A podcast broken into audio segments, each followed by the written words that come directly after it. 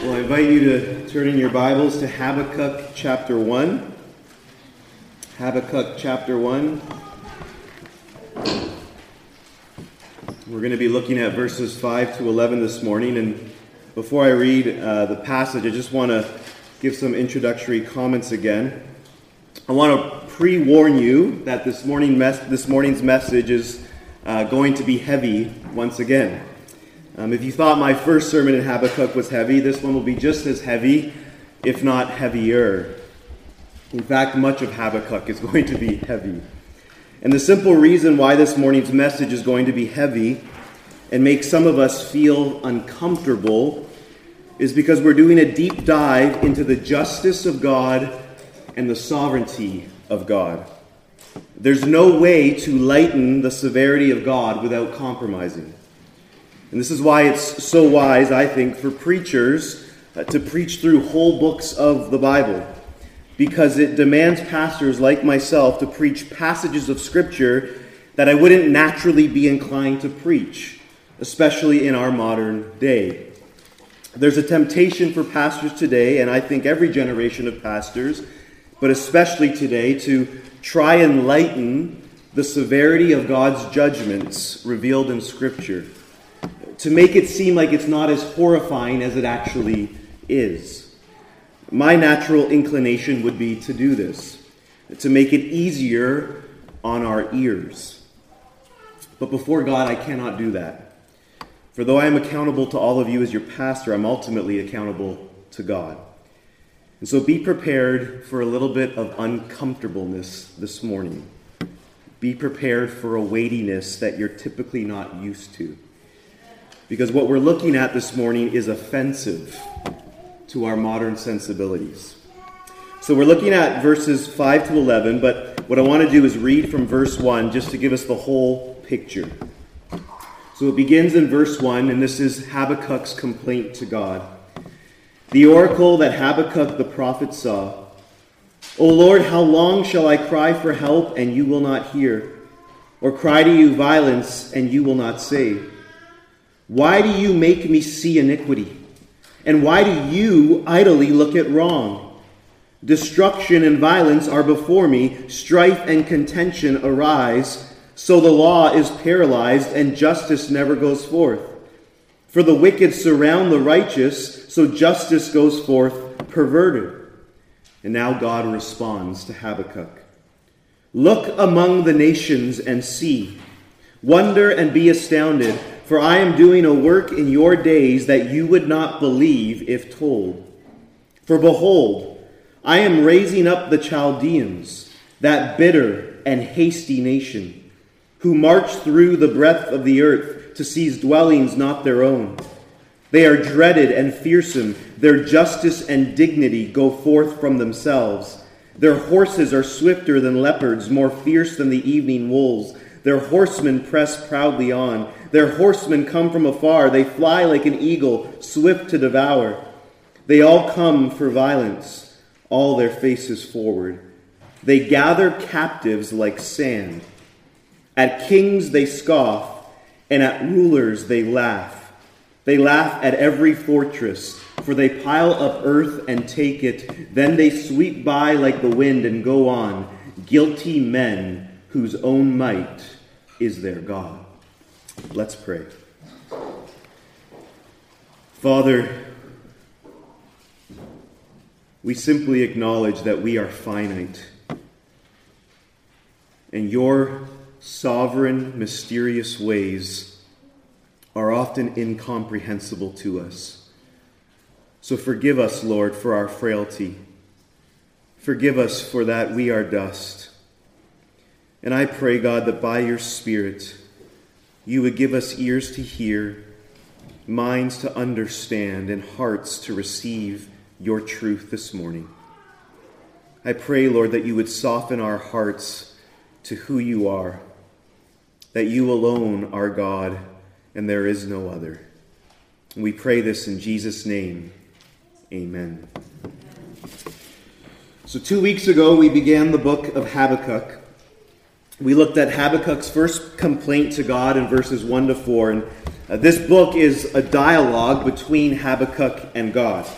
Habakkuk makes his complaint, and then God responds. And then Habakkuk makes a second complaint, and then God responds again. And in verses 1 to 4, we see that Habakkuk was burdened by the evil and wickedness of his own people, Israel. And he's been burdened for some time, and he's been pleading with God to do something, to act, to intervene within the nation of Israel. He wants God to restore justice, righteousness, and goodness within the nation. Because what defines the nation right now is violence.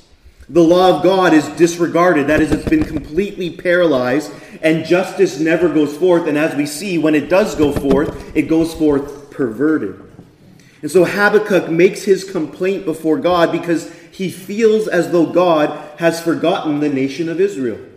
He takes issue with God's seeming indifference. He takes issue with God's lack of action and response. But in verse 5 to 11, God responds. He answers Habakkuk's complaint but his answer isn't remotely comforting to Habakkuk. In fact, it only disturbs Habakkuk more, which we'll see next week. So, how does God answer Habakkuk's complaint? Well, the first thing God tells Habakkuk is that he is providentially at work even when Habakkuk doesn't know it nor see it. God is providentially at work even when you don't know it or see it. Look at verse 5. Look among the nations, Habakkuk, and see, wonder, and be astounded, for I am doing a work in your days that you would not believe if told. Remember in verse 3, Habakkuk's complaint to God is, Why do you make me see? Why do you make me look upon iniquity? And you know how God answers him? Keep looking.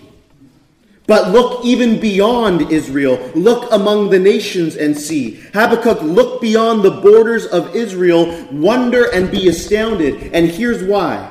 For I am doing a work in your days that you would not believe if told. Habakkuk, you think that I'm not acting. You think that I'm not responding to what's happening in Israel. You think that I don't care. You think that I'm indifferent. But hear this I'm doing a work in your days that is utterly unbelievable to you. See, Habakkuk didn't know. He didn't see God working, but he was working. He was working providentially among the nations and ultimately raising up the Chaldeans for his purposes, which we'll see. You see, the point is this whether we know God is at work or whether we see him at work, God is at work, providentially orchestrating all things. See, I think one of the reasons we often don't see God at work is because when we think of God at work, we're usually thinking in the category of the miraculous. For example, if you wanted to show someone God at work in the scriptures, most of us would most likely turn to, for example, the book of Exodus, seeing God's miraculous intervention in Egypt. I don't think any of us would turn to the book of Esther to show God at work. But the reality is, God is just as at work in the book of Esther as he is in the book of Exodus, despite his name not even being mentioned in the book of Esther. You see, the scriptures affirm that God works in two different ways. The one way we could call God's unusual or rare work, the miraculous, the splitting of the Red Sea. That's God's unusual work. The other way God works, we could call his normal work. God providentially working behind the events of human history, orchestrating things behind the scenes. God's providence at work. I realize providence might be a foreign word to you, so let me give you just a basic definition. Uh, the New Dictionary of Biblical Theology defines it like this The notion of God's providence encapsulates the conviction that God sustains the world that he created and directs it to its appointed end.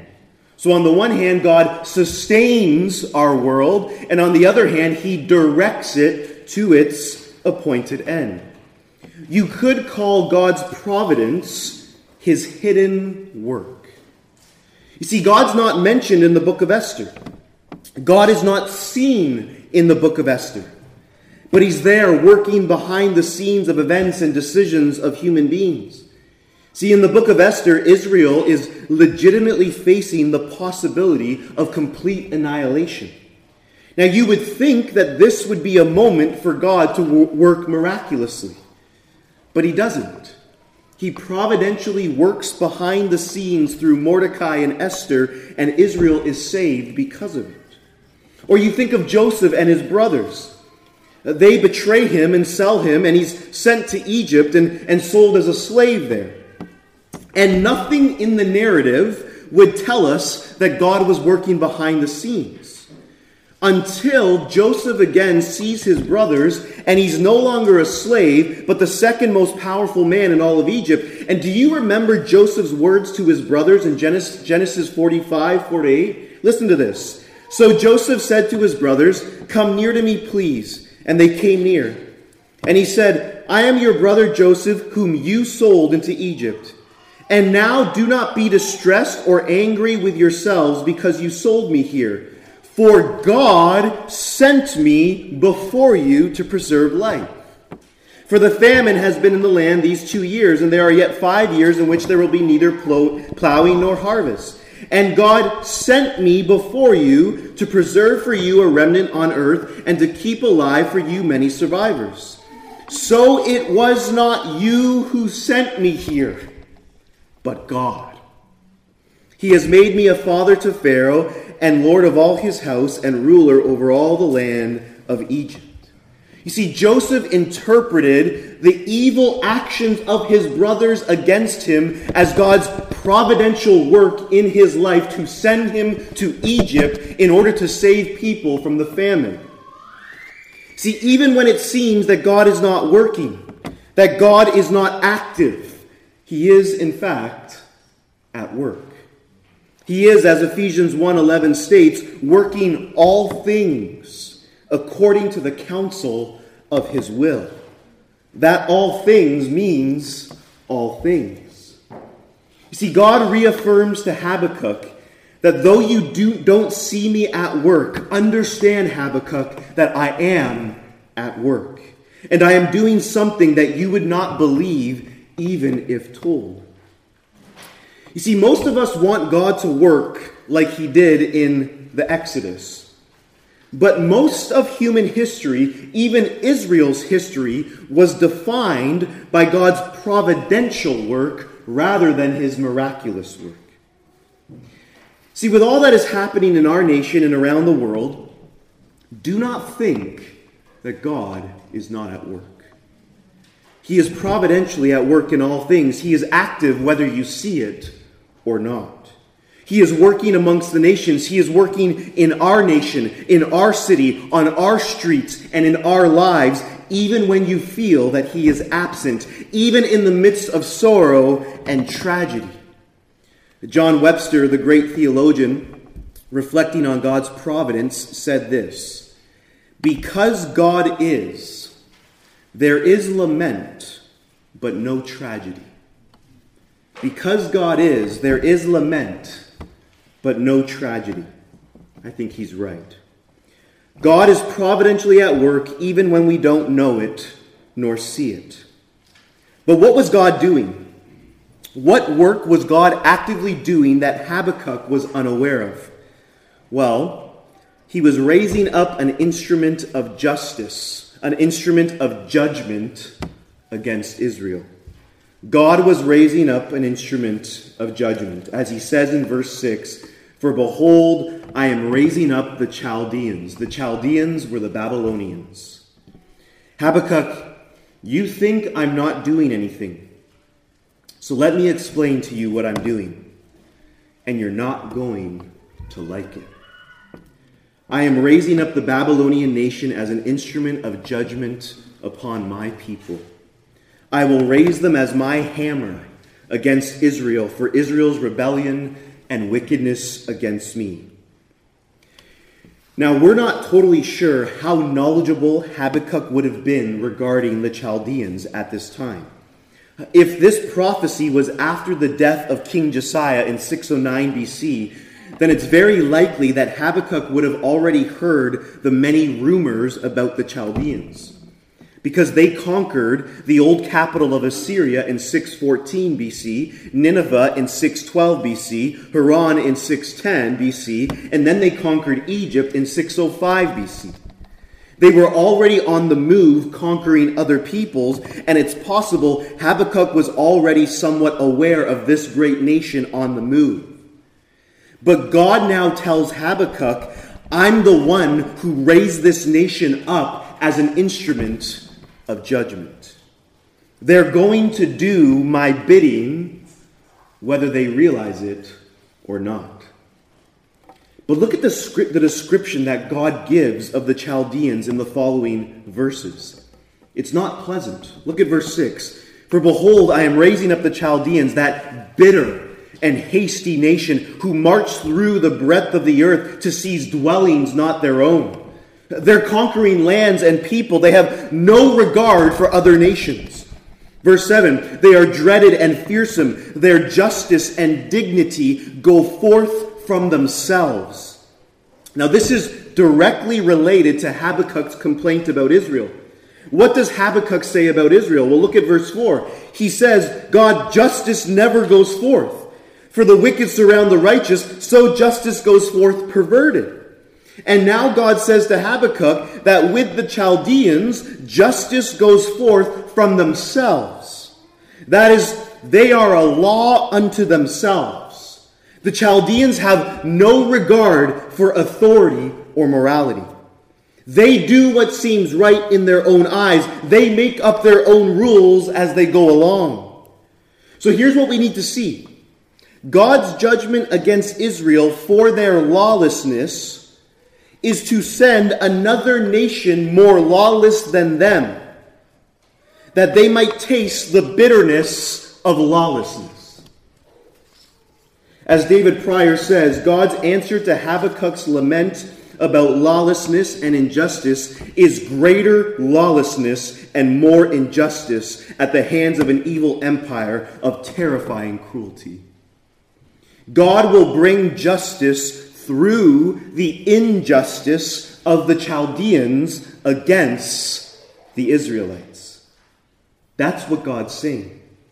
The Chaldeans have no regard for my moral law, and I am sending them against Israel because Israel has no regard for my moral law.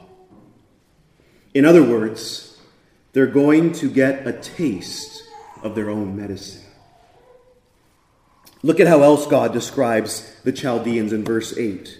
Their horses are swifter than leopards, more fierce than the evening wolves. Their horsemen press proudly, proudly on. Their horsemen come from afar. They fly like an eagle, swift to devour. What a horrifying picture. They're described as leopards and wolves and eagles. These animals are known for their speed and aggression in pursuing their prey. They were a horrifying war machine that swiftly overtook nations and had no pity on their prey. In a matter of 20 years, they went from almost being completely unknown to a world power. If there's a verse that captures what they were truly like, it's verse 9. They all come for violence. All their faces forward, they gather captives like sand. They lived for violence.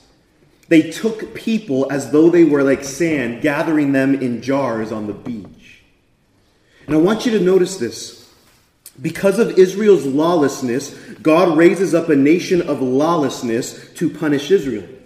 Not only that, because of Israel's violence, which was one of Habakkuk's cries, God raises up a violent nation against Israel. You've been violent, Israel, and now you will experience violence at the hands of foreigners. So God's response to Habakkuk in regards to Israel's violence is more violence. Are you uncomfortable yet? There's one last description God gives regarding the Chaldeans. He describes their outrageous pride and arrogance. They were utterly self confident. Look at verse 10 and 11. At kings they scoff, and at rulers they laugh. They laugh at every fortress, for they pile up earth and take it. In the ancient world, the way in which you would get over a fortress is that you would actually pile up the earth so that you could get over the fortress. They laugh at every fortress, where they pile up earth and take it. Then they sweep by like the wind and go on. That is, they just destroy everything in their path and they keep going. Guilty men whose own might is their God. Guilty men whose own might is their God. They were utterly arrogant and proud, and that will be the reason for their downfall, as we will see. This is God's answer. This is God's solution to Habakkuk's complaint in regards to the wickedness of Israel. He will wait, raise up wicked Babylon to judge the nation of Israel for their sin. Habakkuk, this is the work that I am doing in your days that you would not believe if told. Now, I know for some of us, that creates a lot of questions. And this morning, I'm not going to answer all of those questions, not until we look at Habakkuk's response next week, or maybe I will answer your questions. I'm not totally sure. But there are two ideas that come out of this passage that need to be addressed two implications about who God is and how he works in light of these verses. Two ideas that are deeply related. The first is this these verses reveal that God is sovereign over the affairs of man. God is sovereign over the affairs of man and ultimately over all of creation. You see that explicitly in the statement of verse 6 I am raising up the Chaldeans. Why did the Chaldeans become a great and powerful nation? Why did they destroy Jerusalem? Because God. Because God. See, one of the repeated refrains, refrains throughout both the Old and New Testaments is that God is sovereign over all things, including the nations. In fact, if you look at the book of Daniel, which is telling us about the Israelites actually being captive in Babylon. So it's, it's, it's after Habakkuk, after Babylon has taken over Jerusalem and taken them prisoner. Um, the book of Daniel, and, and now the Israelites are all slaves in Babylon. And, and of course, you have the stories of Shadrach, Meshach, and Abednego in Daniel.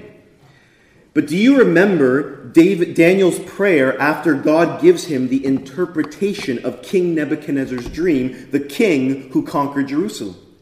Well, Daniel 2 20, 20 to 3, Daniel gives this interpretation, and it's the right interpretation, and then Daniel praises God, and this is what he says Blessed be the name of God forever and ever, to whom belong wisdom and might.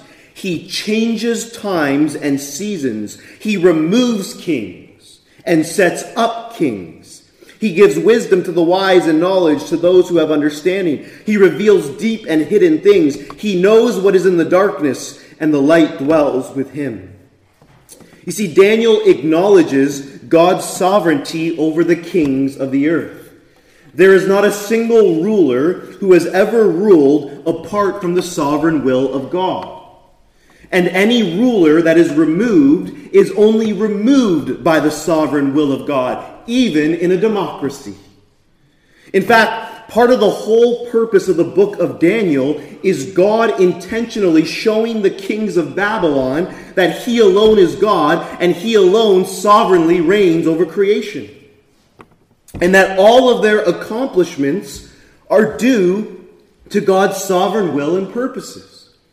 Uh, King Nebuchadnezzar has these dreams, and God grants Daniel wisdom to interpret the dreams for him. And one of the dreams is a prophecy about Nebuchadnezzar's humiliation because he refuses to humble himself before God.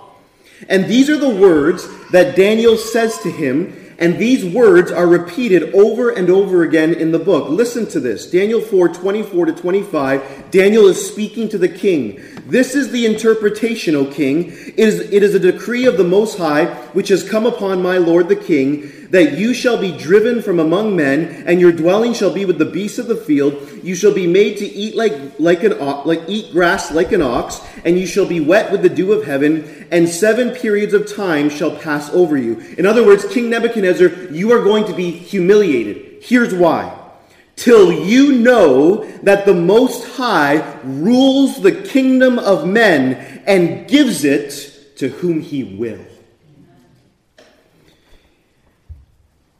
Nebuchadnezzar, of course, doesn't listen. And one day, while walking on the roof of his royal palace, he says these words in Daniel 4 30 to 32. Is not this great Babylon, which I have built by my mighty power as a royal residence and for the glory of my majesty? While the words were still in the king's mouth, there fell a voice from heaven O King Nebuchadnezzar, to you it is spoken, the kingdom has departed from you, and you shall be driven from among men, and your dwelling shall be with the beasts of the field, and you shall be made to eat grass like an ox, and seven periods, seven periods of time shall pass over you. Why? Until you know that the Most High rules the kingdom of men and gives it to whom he will. And after that time is past, after Nebuchadnezzar is humiliated and then God restores him. These are the words that he proclaims about God, this pagan Babylonian king. At the end of the days, I, Nebuchadnezzar, lifted my eyes to heaven, and my reason returned to me, and I blessed the Most High, and praised and honored him who lives forever. For his dominion is an everlasting dominion, and his kingdom endures from generation to generation all the inhabitants of the earth are accounted as nothing. And he does according to his will among the hosts of the heaven, heavens and among the inhabitants of the earth, and none can stay his hand or say to him, What have you done? At the same time, my reason returned to me, and for the glory of my kingdom, my majesty and splendor returned to me. My counselors and my Lord sought me, and I was established in my kingdom, and still more greatness was added to me. Now I, Nebuchadnezzar, praise and extol and honor the King of heaven, for all his works are right, and his ways are just, and those who walk in pride he is able to humble. A Babylonian pagan king articulates a better theology than many professing Christians today. You want to know what Nebuchadnezzar discovered? He realized that he was who he was, and he accomplished what he accomplished because God willed it. God is able to raise up the Babylonians to be his instrument of judgment against Israel because he is the sovereign God of the universe. One of the most explicit texts in the Old Testament about God's sovereignty is Isaiah 46, 8 to 11. I've read this before. Remember this and stand firm. This is God speaking. Recall it to mind, you transgressors. Remember the former things of old. For I am God and there is no other. I am God and there is none like me. And then he describes what it means for him to be God. Declaring the end from the beginning and from ancient times things not yet done. And then he describes what that means. What does it actually mean for God to declare the end from the beginning? Is it him looking down into the future and seeing things? No, no, no. It's him declaring what is going to happen.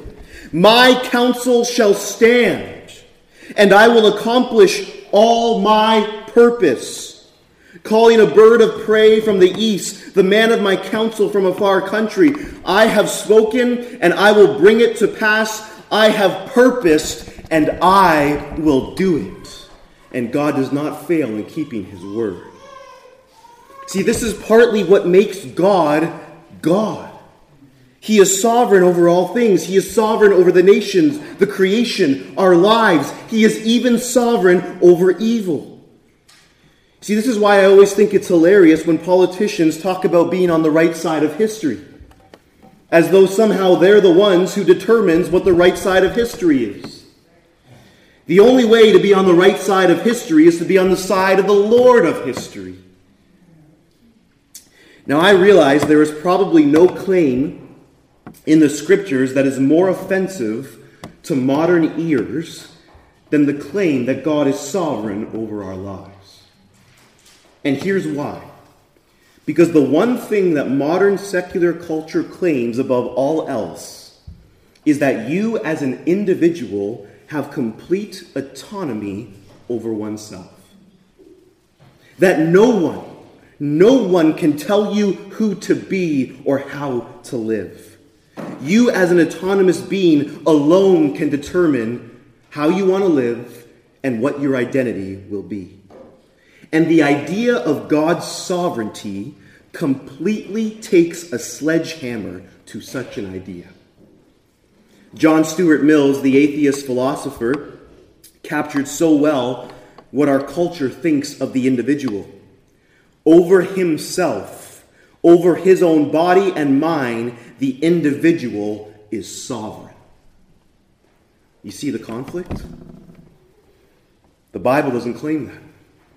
The Bible claims over oneself, over one's body and mind, God is sovereign.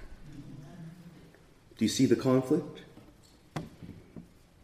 The reality is, when you actually start to think about your life, if you're honest, you start to realize you're not as autonomous as you think. For example, none of us had any say on our own existence. God or the universe didn't ask your permission. Not only that, none of us had any say on the period in which we would exist. I'm guessing those who lived during World War II wish they had a say on that matter. Further, none of us had any say on who our parents would be or our siblings. Some of us wish we did. We had no say on what our appearance would be. My dad didn't have any say on his Casper like skin color, that if he's in the sun too long, he'll turn into a tomato. None of us have any real say on when we're going to die and how we're going to die. Last time I checked, cancer and COVID doesn't respect anyone's autonomy. You're not as autonomous as you think. Canada is not as sovereign as it thinks. Justin Trudeau is not as autonomous as he thinks. Vladimir Putin is not as autonomous as he thinks. None of us are as autonomous as we think. See, here's what we have to understand we tend to think of God as playing on the same field as us. And he's just a lot more powerful than the rest of us on the field. But that's not the right picture. God's not on the same playing field as us. He's the creator of the playing field. The only reason why there is a field is because of God.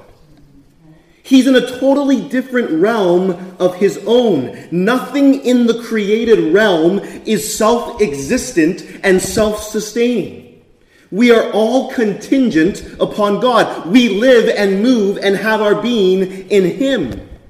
And this is why God can raise up the Chaldeans as an instrument of His judgment against Israel because he's the sovereign God of our universe, of which all the universe has its existence because he sustains the universe. Which leads to the second idea that comes from this passage and is related to God's sovereignty. Because God is sovereign, he is able to use both the virtues and vices of mankind to accomplish his good purposes.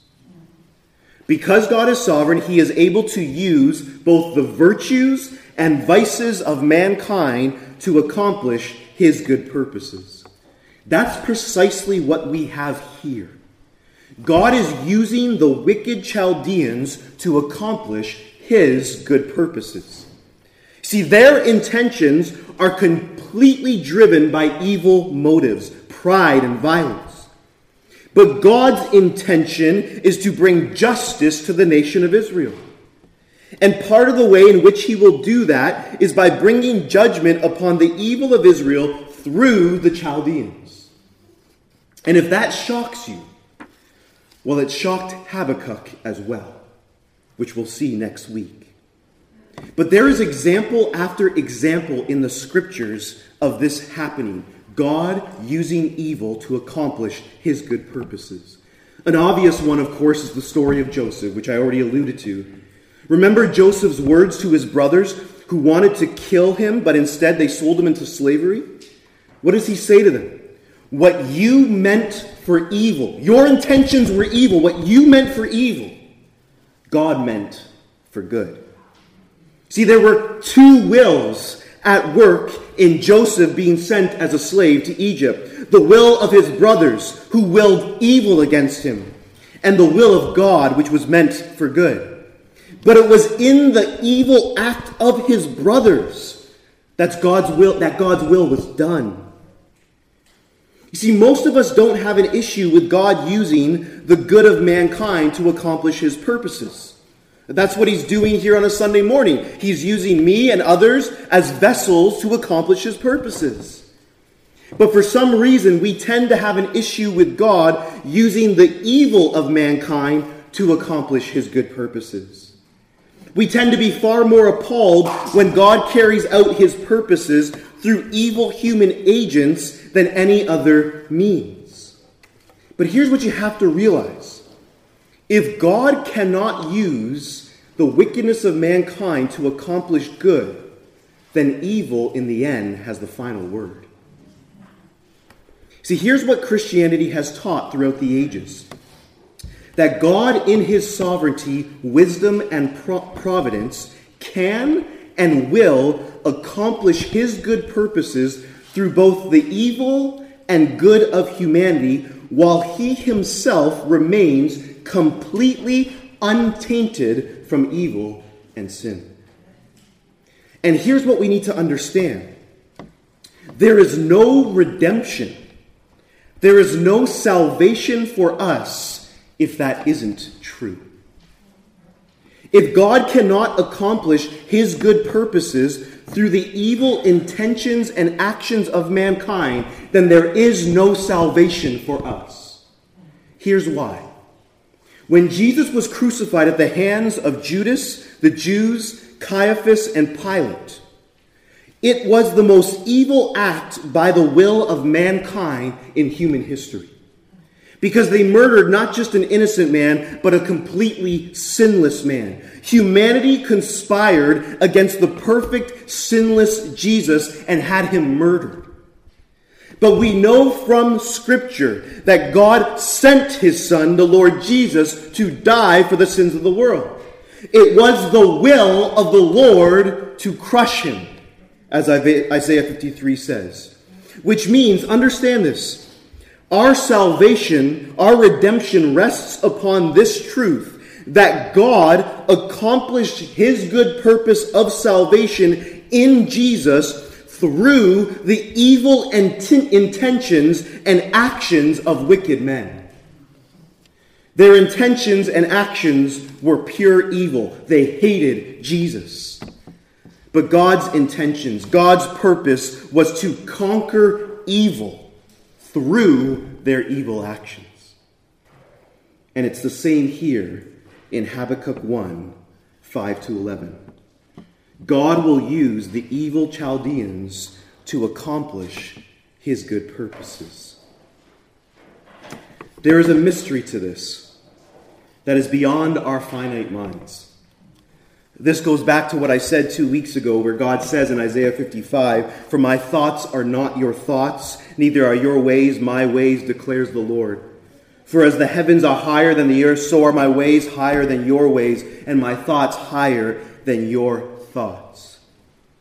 There are aspects of God and his ways that are utterly incomprehensible to us. And that's partly what makes God God. If God can be fully comprehended and understood, then I can promise you he's not the true and living God that the scriptures describe. If you don't have room in your thinking or a category that says God and his ways are beyond my human reason, then you will ultimately turn God into an idol after your own image, one that is rooted in your reason alone. You will put him in a box that fits only what you like about God and get rid of everything that makes you uncomfortable about God. You see, if, if your concept of God doesn't lead you to worship Him for His incomprehensible ways, then He's not the God of the Bible. Do you remember Romans 9 and 11? 9 to 11. One of the most emotionally difficult three chapters in the Bible, especially Romans 9. The Apostle Paul talks about election and choosing Jacob over Esau even before they were ever born and before either of them had done good or bad. Paul speaks of God hardening whom he wills and having mercy on whom he wills. And then in chapters 10 to 11, he seeks to theologically articulate the mystery of God's hardening of Israel so that the Gentiles may be saved. And he actually tells us that God consigned Israel to disobedience in order to show mercy. And as Paul, who it's, it's, Paul is trying to articulate and think through it all, he simply stops and breaks out into worship at the utter mystery and wonder of God's incomprehensible ways. Oh, the depth of the riches and the wisdom and the knowledge of God. How unsearchable are his judgment and how unscrutable, inscrutable, that is impossible to understand his ways. It's impossible. It's beyond our human capacity. For who has known the mind of the Lord or who has been his counselor? The answer is no one. No one was there in eternity past counseling God on how he ought to do things. Or who has given a gift to him that he might be repaid. All that we give to him, he already owns. For from him, and through him and to him are all things. To him be glory forever. Amen. You see, if your understanding of God never causes you to simply fall on your knees like that and cry out, You, O God, are beyond my understanding, for I am but dust. I do not understand what you are doing or why you are doing these things, but I surrender to you, acknowledging that you alone are God and you are good. If you don't have room for that in your thinking, then you're not worshiping the God of the Bible. The God of the Bible is the sovereign God who reigns over the universe, and he has raised up, up, raised up the Chaldeans to be his hammer against Israel. He can, in his sovereignty, use evil to accomplish good while remaining completely untainted from sin. Which leads to my third and final point. God will bring judgment upon the wicked. This passage makes this abundantly clear. God is telling Habakkuk that judgment is coming to Israel. Israel will be punished for their sins. Israel will bear the indignation of the Lord. God's justice may not come right away. Habakkuk was crying out to God, How long will you be idle against the wickedness in Israel? But it will come. It will come. And this is not random on the part of God.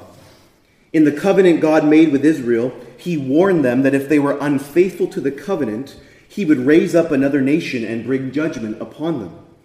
Which means when God sends the Chaldeans against Israel, God was not breaking the covenant, he was in fact upholding the covenant. Deuteronomy 28, which, which was written hundreds of years before these events, describe what God would do if Israel was unfaithful to the covenant. Listen to some of these verses. The Lord will cause you to be defeated before your enemies. You shall go out one way against them and flee seven ways before them, and you shall be a horror to all the kingdoms, kingdoms of the earth. Your sons and your daughters shall be given to another people, while your eyes look on and fail with longing for them all day long, but you shall be helpless. A nation that you have not known shall eat up the fruit of your ground and of all your labors, and you shall be op- only oppressed and crushed continually, so that you are driven mad by the sight that your eyes see. The Lord will bring you and your king, whom you set over you, to a nation that neither you nor your fathers have known, and there you shall serve other gods of wood and stone. The Lord will bring a nation against you from far away, from the end of the earth, swooping down like the eagle, a nation whose language you do not understand, a hard faced nation who shall not respect the old or show mercy to the young. Babylon. God was fulfilling his word to Israel. Here in Habakkuk, God is declaring that judgment is coming upon Israel. And in chapter 2, he declares to Habakkuk that he's also going to bring judgment upon Babylon for their sin, which we'll see in the coming weeks. But here's what we need to be aware of the Bible makes clear that all these local judgments, are foreshadowing God's universal judgment against humanity, where every human being will stand before the judgment seat of God. John the Apostle has this vision in Revelation 20 of just that event, and this is what he saw. Then I saw a great white throne and him who was seated on it. From his presence, earth and sky fled away, and no place was found for them. And I saw the dead, great and small, standing before the throne, and books were opened. Then another book was opened, which is the book of life. And the dead were judged by what was written in the books according to what they had done. And the sea gave up the dead who were in it. Death and Hades gave up the dead who were in them. And they were judged, each one of them, according to what they had done. Then death and Hades were thrown into the lake of fire. This is the second death, the lake of fire. And if anyone's name was not found written in the book of life, he was thrown into the lake of fire.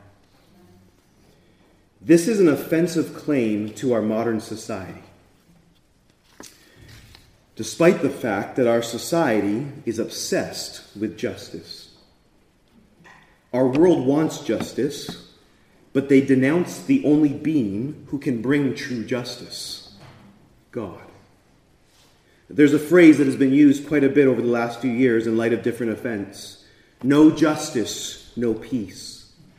In other words, if there's no justice, we can't truly have peace. And that statement, in and of itself, is true. See, this is why God brings justice. This is why God judges sinners to establish peace.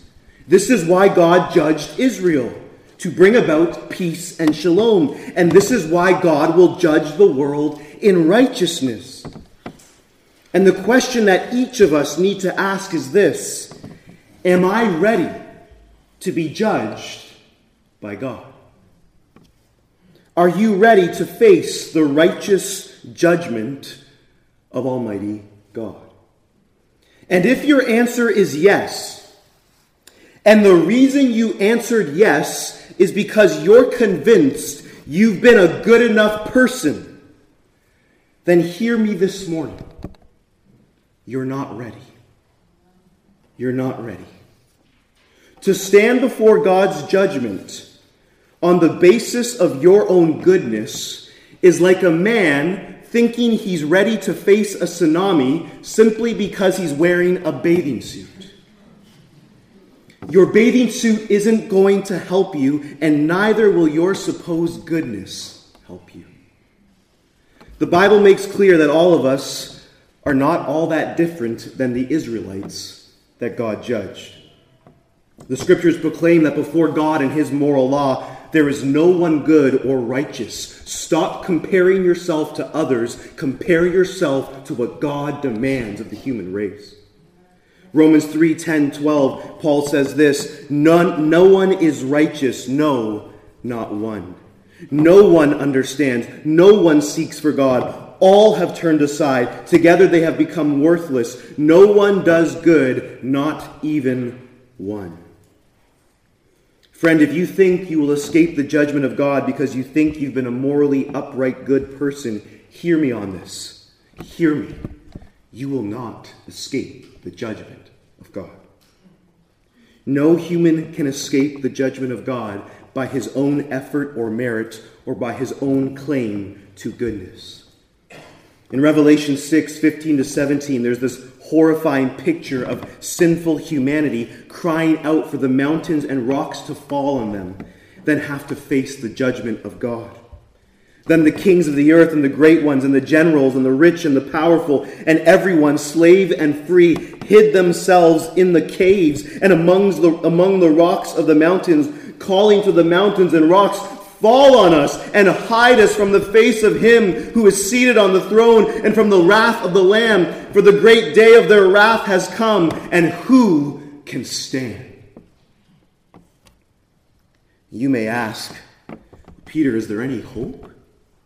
Is there any way to escape the judgment of God? Well, the answer is this if left to yourself, there is no hope. There is no way to escape the judgment of God. Not even the mountains will hide you from his righteous judgment, just as Israel could not escape the hammer of Babylon. But but God has provided a way of escape. There is one rock that can protect you from the judgment of God. There is one rock that can hide you and cover you, and that rock is the rock of salvation, the Lord Jesus Christ.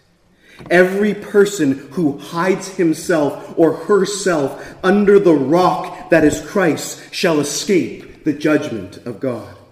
For the rock, Christ, will bear the judgment of God in your place and for your sins. That's what the cross of Jesus is all about. Jesus absorbs the justice of God so that all who hide in Christ will absorb the mercy of God. God's judgment is coming.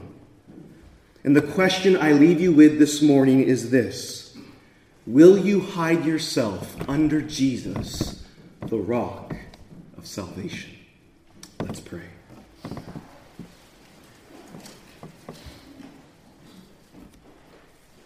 Father, we simply ask that you would save. That, Lord, you would give each of us a deeper, more holy fear of who you are that we, we might walk in your ways and honor you and love you. Forgive us, Lord, for wandering from your path. And help us by your Spirit to keep our eyes fixed on the rock of our salvation, the one who has done everything that is necessary for us to be reconciled to you. We pray this in Christ's name. Amen.